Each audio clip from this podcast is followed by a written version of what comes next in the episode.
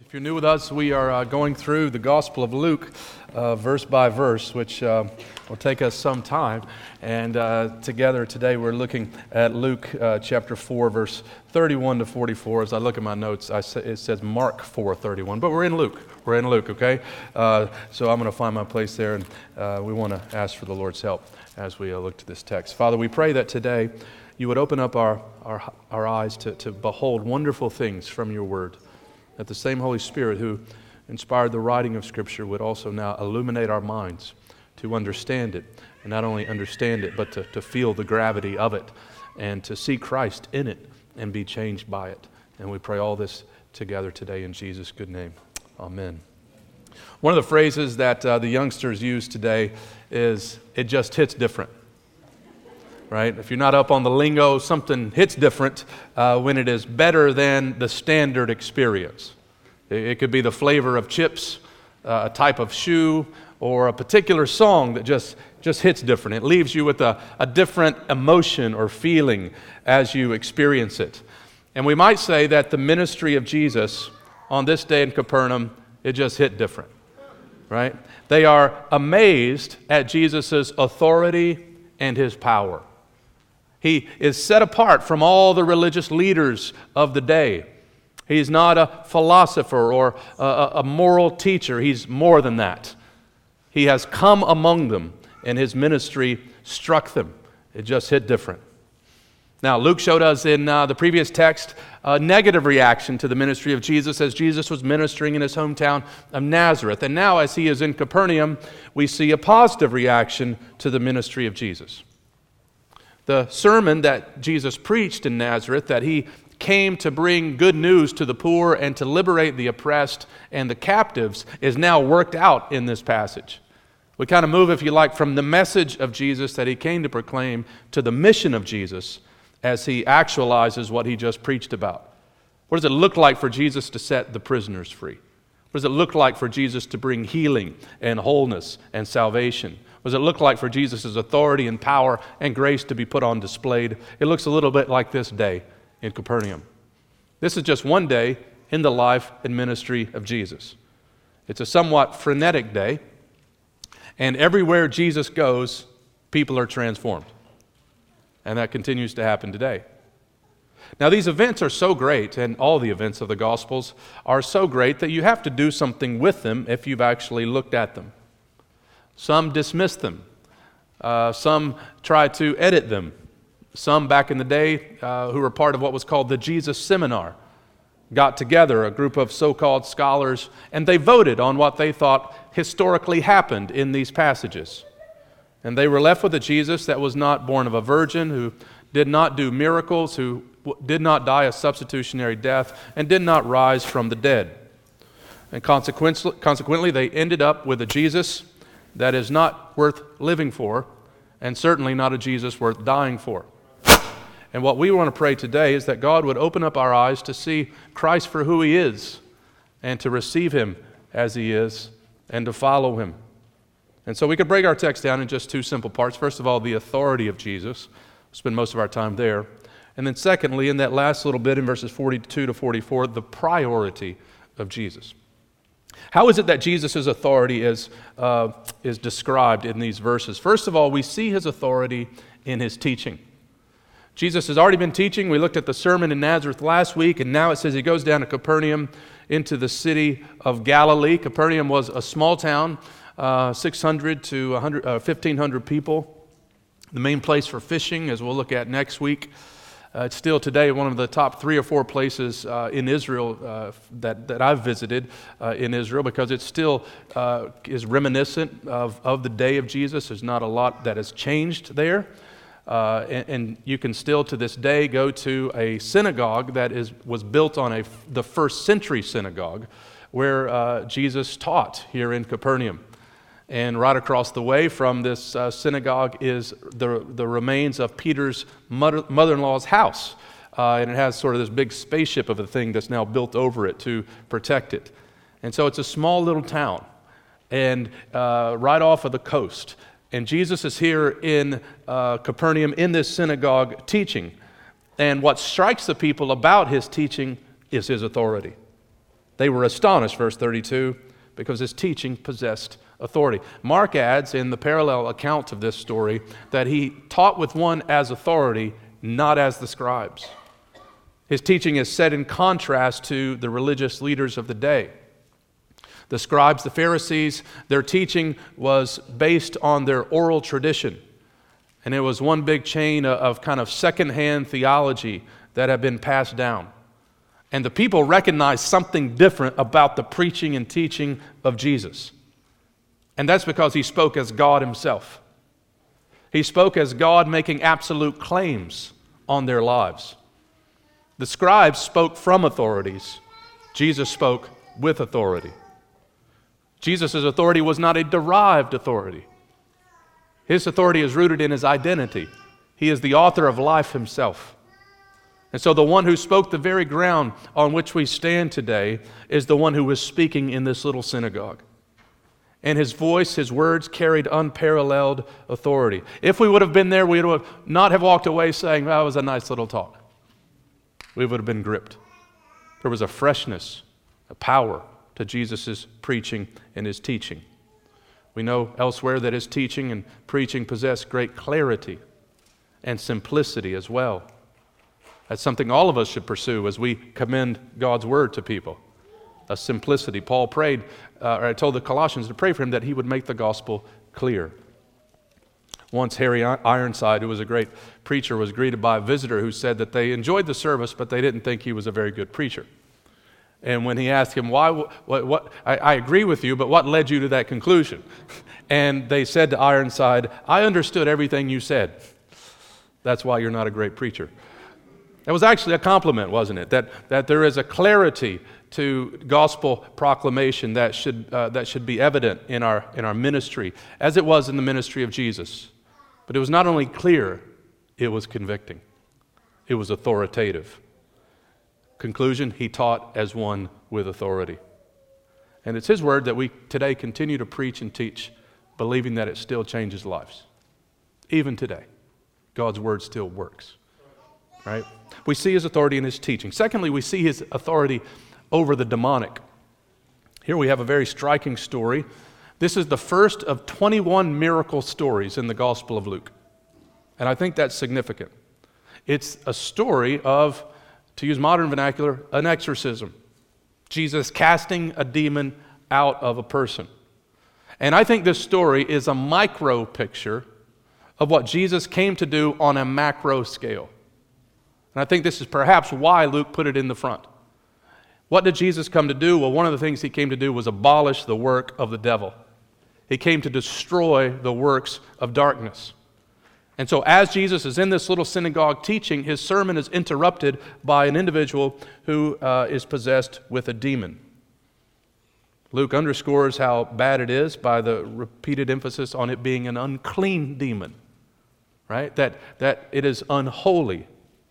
So I was reading this, I was thinking of Martyn Lloyd-Jones, a great preacher in, in England, who one time said that he was preaching and a lady, a local lady, drifted into the worship service, and she had been involved in the occult. And she said that she sensed a power that was different in the room. And she called it, quote, a clean power. And that's what happens when Jesus shows up, right? His power is holy, it's pure, it's clean. He restores us, He purifies us, He changes us.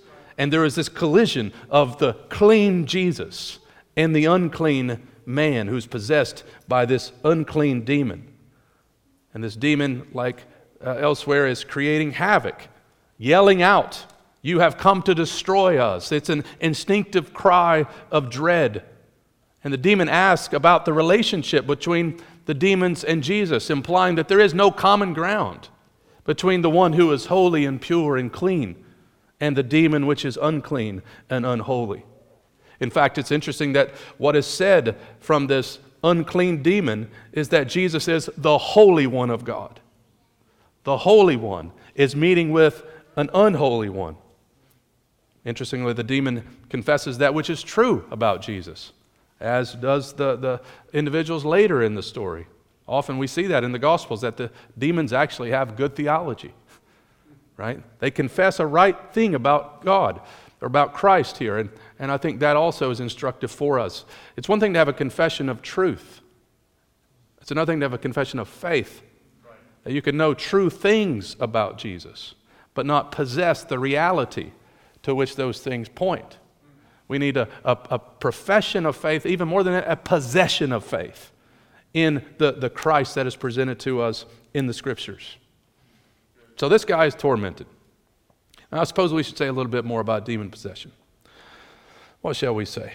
Well, this is when a person is dominated by a, a, the spirit of a, of a demon, tormented, and left powerless. And I think we should distinguish it from cases of insanity, mental illness, sickness. This is a special phenomenon, especially present during the ministry of Jesus. And I think the reason we see demon possession so much in the Gospels, and by the way, we barely see anything after that. We see some in Acts. Those who say demons are everywhere in the Bible haven't read the Bible. They're not everywhere in the Bible. They're in the ministry of Jesus, especially, I think, because they realize the kingdom of darkness is under a threat. And they want to let all hell break loose on the ministry of Jesus.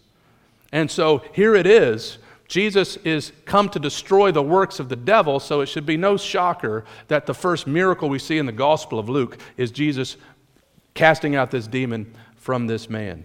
Now, that's hard for moderns to accept. Like, we, we, we want to classify everything in some other condition, in some other category. I'll say more about that in a moment. At this point, we see in verse 36 that Jesus' authority over the demon is clear. He simply rebukes the demon and he is healed. It says the demon had thrown him down in their midst, and he came out of him, having done this man no harm. You notice Jesus doesn't have any kind of uh, incantation, there's no bizarre practices. Like those who were self proclaimed exorcists in Jesus' day engaged often in bizarre practices. As one writer says, for example, a ring would be placed under the subject's nose the exorcist would recite a lengthy spell, and there would be a stage splash in a nearby basin of water by the unlucky demon. But Jesus engaged in no such hocus pocus. There's no mumbo jumbo, no summoning of powers, just Jesus' word. And the man is healed. As Luther said, in a mighty fortress is our God, one little word shall fail him. Just one. The demon doesn't care for this man, throws down the man. But notice he can do no harm to him. I think this story illustrates vividly for us the confrontation that happens in spiritual warfare. That there is a violence between light and darkness. So, whenever we minister the gospel, we should not be surprised by opposition, by warfare. Whenever we represent the values of the kingdom of God in a world that is, often holds values antithetical to the Word of God, we should not be surprised by this kind of spiritual conflict that lies behind what we often see with our visible eye. There is a war going on. And consequently, as a result of Jesus' healing of this man, the people are amazed. They've never seen power like this. And so in verse 37, they begin to uh, uh, spread the word more and more about Jesus, and his fame is spreading. So we can take several things away from this. I think this event shows us the reality of spiritual warfare that we always need to be reminded of. People today may ask us, Do you really believe in demons? Isn't that very primitive? Didn't the biblical writers attribute everything to the demonic? Didn't they attribute every emotional, psychological issue to the realm of the demonic? And the answer to that is no, they did not. In fact, the biblical writers, in many ways, are more complex than modern man. The Bible writers do not refer to everything as demonic, but they do have a category for it. They do realize it and call attention to it. For example, in Matthew chapter 4, verse 24, Jesus is doing work of, of healing, and it says the people who came to Jesus were one, sick, two, afflicted with diseases, three, those oppressed by demons, four, those having seizures, and five, paralytics. You notice they don't dump it all into one bucket. They recognize that humanity, it, we're complicated individuals, right? It, it reminds me of the old uh, sermon Richard Baxter preached with this great title, quote, The Cure of Melancholy and Overmuch Sorrow by Faith. It was a 51 page sermon on depression. And, and Baxter gave a number of causes for depression and cures based on those causes, like psychological causes, moral causes, mental causes, and the demonic.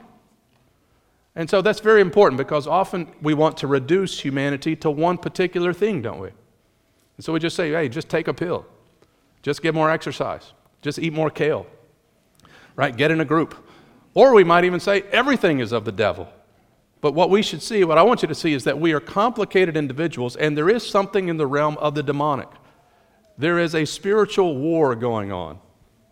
And while the, the uh, demonic activity was, was intensified during the ministry of Jesus, the devil is still at work today. I don't think our situation as Christians will be one like this guy who was dominated and left powerless. We have been raised together with Christ. However, the devil is still at work in a variety of ways in this world.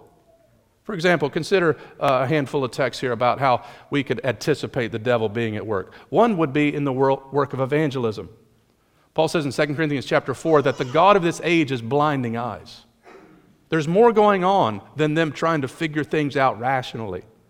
Or Paul says, likewise in 2 Timothy chapter 2, he tells Timothy to deal with his opponents gently that they may be led to repentance and overcome the snare of the devil. And so the picture is of an unbeliever being in the snare of the devil, and that's why evangelism is spiritual warfare. Or Paul says for Christians that ethically, anger and bitterness can be tied to the devil's work. Ephesians 4 26 and 7. Be angry and do not sin, and give no opportunity to the devil. Likewise, Paul ties pride to the work of the devil in 1 Timothy 3 when speaking to pastors. He says that they cannot be puffed up with conceit lest they fall into condemnation of the devil. James says that our selfish ambition is from below and it is demonic. And that false teaching, 1 Timothy 4, is demonic. Think about those things. The devil is at work in relationships, he's at work trying to make you prideful, he's at work in trying to make you a selfishly uh, ambitious person and he's at work in the world of false teaching. My point is, warfare is a reality, and therefore we must fight in the strength of the king and trust in his mighty power. We must take up spiritual weapons of prayer and the sword of the Spirit to engage in this conflict. And this event shows us the mission of Jesus. Jesus Christ came to reverse the curse, he came to destroy the works of the devil. And it's an amazing picture this micro picture of what Jesus came to do at a macro scale. That we know at the cross, Jesus disarmed the powers. And at the second coming, he will do away with the devil and his hosts once and for all. You see, this event is a great, glorious preview of what's to come. It's signaling something beyond itself. Luke wants us to see Jesus' power and victory over the devil and his minions. And just as Jesus easily vanquished this demon, we can be assured that He will one day deal with him once and for all. Because Jesus is the cosmic Christ, He is the warrior Christ who came to liberate us from all oppression, including demonic activity. These events you might liken here in the Gospels as Jesus keeps having these encounters with those who are influenced by the devil. They're like little skirmishes in a battle that point ahead to the final victory that he will have. He will win the battle. And so that should give us assurance. As Christians, we read this story, should give us assurance that Jesus reigns, that Jesus will deal with our enemies. His authority over the demonic. Thirdly, his authority over sickness. Here we see a very endearing uh, picture, and it's quite a contrast. We've got this dramatic picture of Jesus dealing with this demon possessed man, and now he turns his attention to Peter's mother in law. God bless mother in laws. Right? Jesus is not just the cosmic Christ, He's the domestic Christ. He is the personal Christ. He is the Christ who heals moms. You know who else needs Jesus? Not just demon possessed people, moms. I know dads do too, and siblings and everybody in between. But here we have a picture of a wonderful picture of Jesus healing Peter's mother in law. It's such an endearing scene for many reasons. I don't know about you, and I'm, i know this is not everybody's experience, but I always thought my mom could do everything. And I knew she knew everything. Right? I was reminded of this just a couple of days ago. I went home to surprise my mom for her 70th birthday. I flew in just for a day. My dad went to pick me up from the airport. And right as he left, she said, Well, go pick up Tony. and nobody told her. Like, how does she know that? She, she, she's omniscient. Uh, she, was still struck by the, the, the gesture. But um, here we have Jesus not only dealing with a guy who's tormented, powerless, but now a lady who's got a fever. The text literally reads that she has this severe fever. It's a, th- a very serious situation. And so they go and, and tell Jesus about Peter's mother in law. And you, I love how, after rebuking this fever, she is healed, and immediately she begins to serve. And so there's not like a recovery period. There's no, I'm on the mend. Jesus brings the mend, right? Uh, she's right back to her normal self serving. And again, I think we have to read these miracles again with this already but not yet view in mind. You see, this is what's going to happen for all of us. Many people that read the miracles of Jesus and they say, I can't believe in these miracles because I don't believe in the violation of the laws of nature. And what we say in response is, this is not the violation of the laws of nature, this is the restoration of nature. This is what Jesus will do. And when He heals us once and for all, we're going to be up and about perfectly whole. Jesus came to do this for you. There's going to be a world in which there, there is no more sickness. And right now, we can pray for healing, and we should. We respect and support those who work in the medical field. Sometimes Jesus can heal us through miracle, but often through medical care. But we know sometimes we're not healed. And Jesus will, will, for his own sovereign purposes, allow us to endure affliction and suffering. But one day, all Christians will be healed. One day. Some tears will only be wiped away on the last day. But eventually, they'll all be healed. And this healing is pointing to that healing. And only one other thing to say about this healing. We need to see from this story, just as I mentioned of this already but not yet nature of Jesus' miracles, the healing shows us that there's something even more important than physical healing you need salvation, right? It'd be a tragedy just to see Jesus as a physician, the great physician, but not see him as Jesus, the great redeemer. A lot of people, when get in trouble, they'll cry out to anybody for help, crying out to Jesus, right? What we need is Jesus as our Savior who will deliver us once and for all from all physical infirmities and will bring total salvation to us. I mean, think about what great lengths people will do in order to be healed what, what, what they'll endure, or what people will do to protect themselves from a sickness. Have we not seen that in manifold ways over the last few years? But tragically, people will not go to great lengths to come to Jesus for salvation. Alexander Maclaren, the old preacher, said, Offer men smaller gifts, and they will run over one another and scramble for them. But offer them the highest, and they will scarcely hold out a languid hand to take them. The physical healing is the small gift. The ultimate gift is eternal life. What does it profit a man to gain the whole world and lose his soul? We might add to that, what does it profit a man to have a healthy body and lose his soul? If those in the gym cared as much about forgiveness of sin and eternal life as they do their triceps, it would be a revival in the gym. right? Many people with good health will perish in an eternity without Christ. Healing is wonderful. Physical health is a blessing. It's wonderful not to have a fever. Terrible to have a fever, isn't it? We pray for those for healing. But what we, you need more than anything is salvation in Jesus Christ. A salvation that points to the day in which all sickness will be eradicated. Well, Luke then summarizes in verses 40 and 41 sickness and demons. He says, More are coming with sickness. They're brought to Jesus. He compassionately heals them.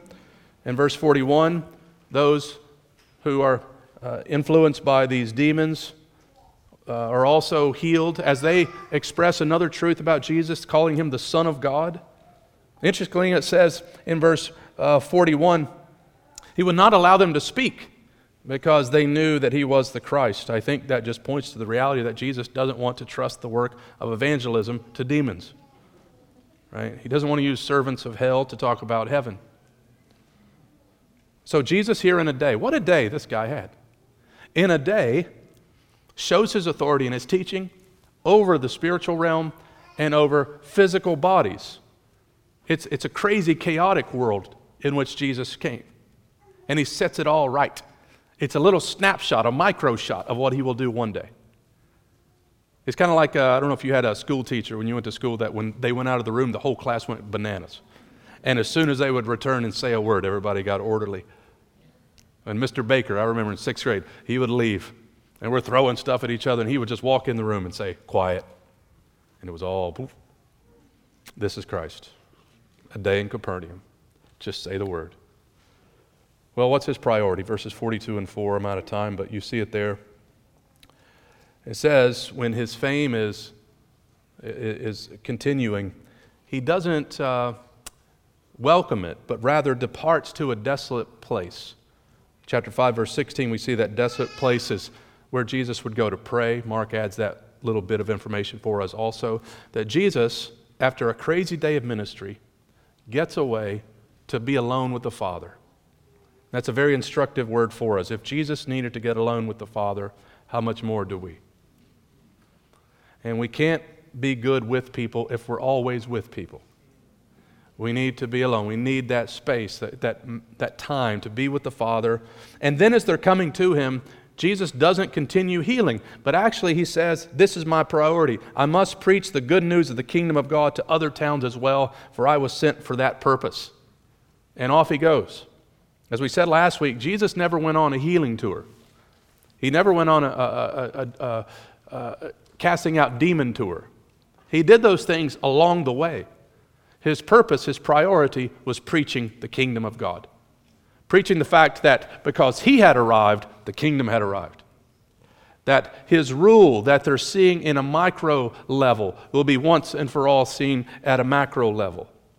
And so he says, I must go out and preach to these other towns. He's not going to be limited to one particular place because Jesus is not a tribal uh, Messiah. He is the Messiah for the world.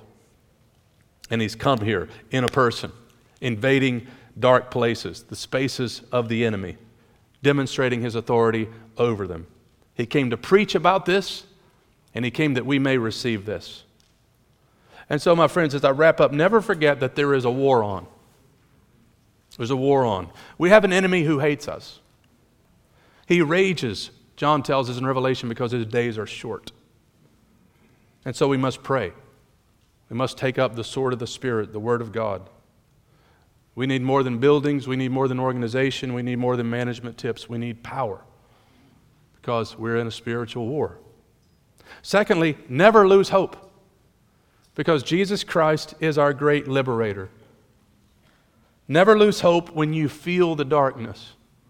Never lose hope when you feel the influence of the evil one because light has come. Jesus came to liberate men and women from the powers of darkness and to give them a taste of the world to come. He came to set prisoners free. And Jesus Christ specializes in hopeless situations. He can intervene and transform situations and individuals, and one day He will come to end it all and bring about total peace. And finally, we must never stop preaching the good news. This is Jesus' priority, this is our priority. The world needs to know of our Christ. And as we preach the good news, we must believe that the gospel still works. It's still changing lives, as we've seen even today. What was it like this day in the ministry of Jesus? The people could have said, Jesus' ministry just hits different. He has authority over sickness, over demons, over death. His authority to forgive sins, to grant eternal life.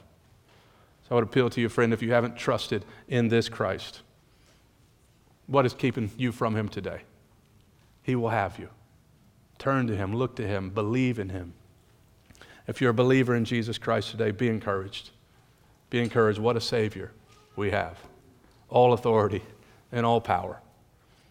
Let's pray together and give God thanks. Father, we thank you for your word today, for this mighty picture of Jesus Christ our great Savior. And we pray for one another. We pray, Lord, that you would grant us strength in the battles that we have day to day, that we would never lose hope, knowing that one day the battle will end and we will see our Christ, and there'll be no more fevers, no more sickness, no more death, no more crying, no more war. And until that day, I pray you would grant us much grace to be faithful to Jesus Christ, who is worthy of our lives. And we pray even now you would increase our gratitude for who he is and what he's done as we prepare our hearts to take the table. And we pray this in Jesus' good name. Amen.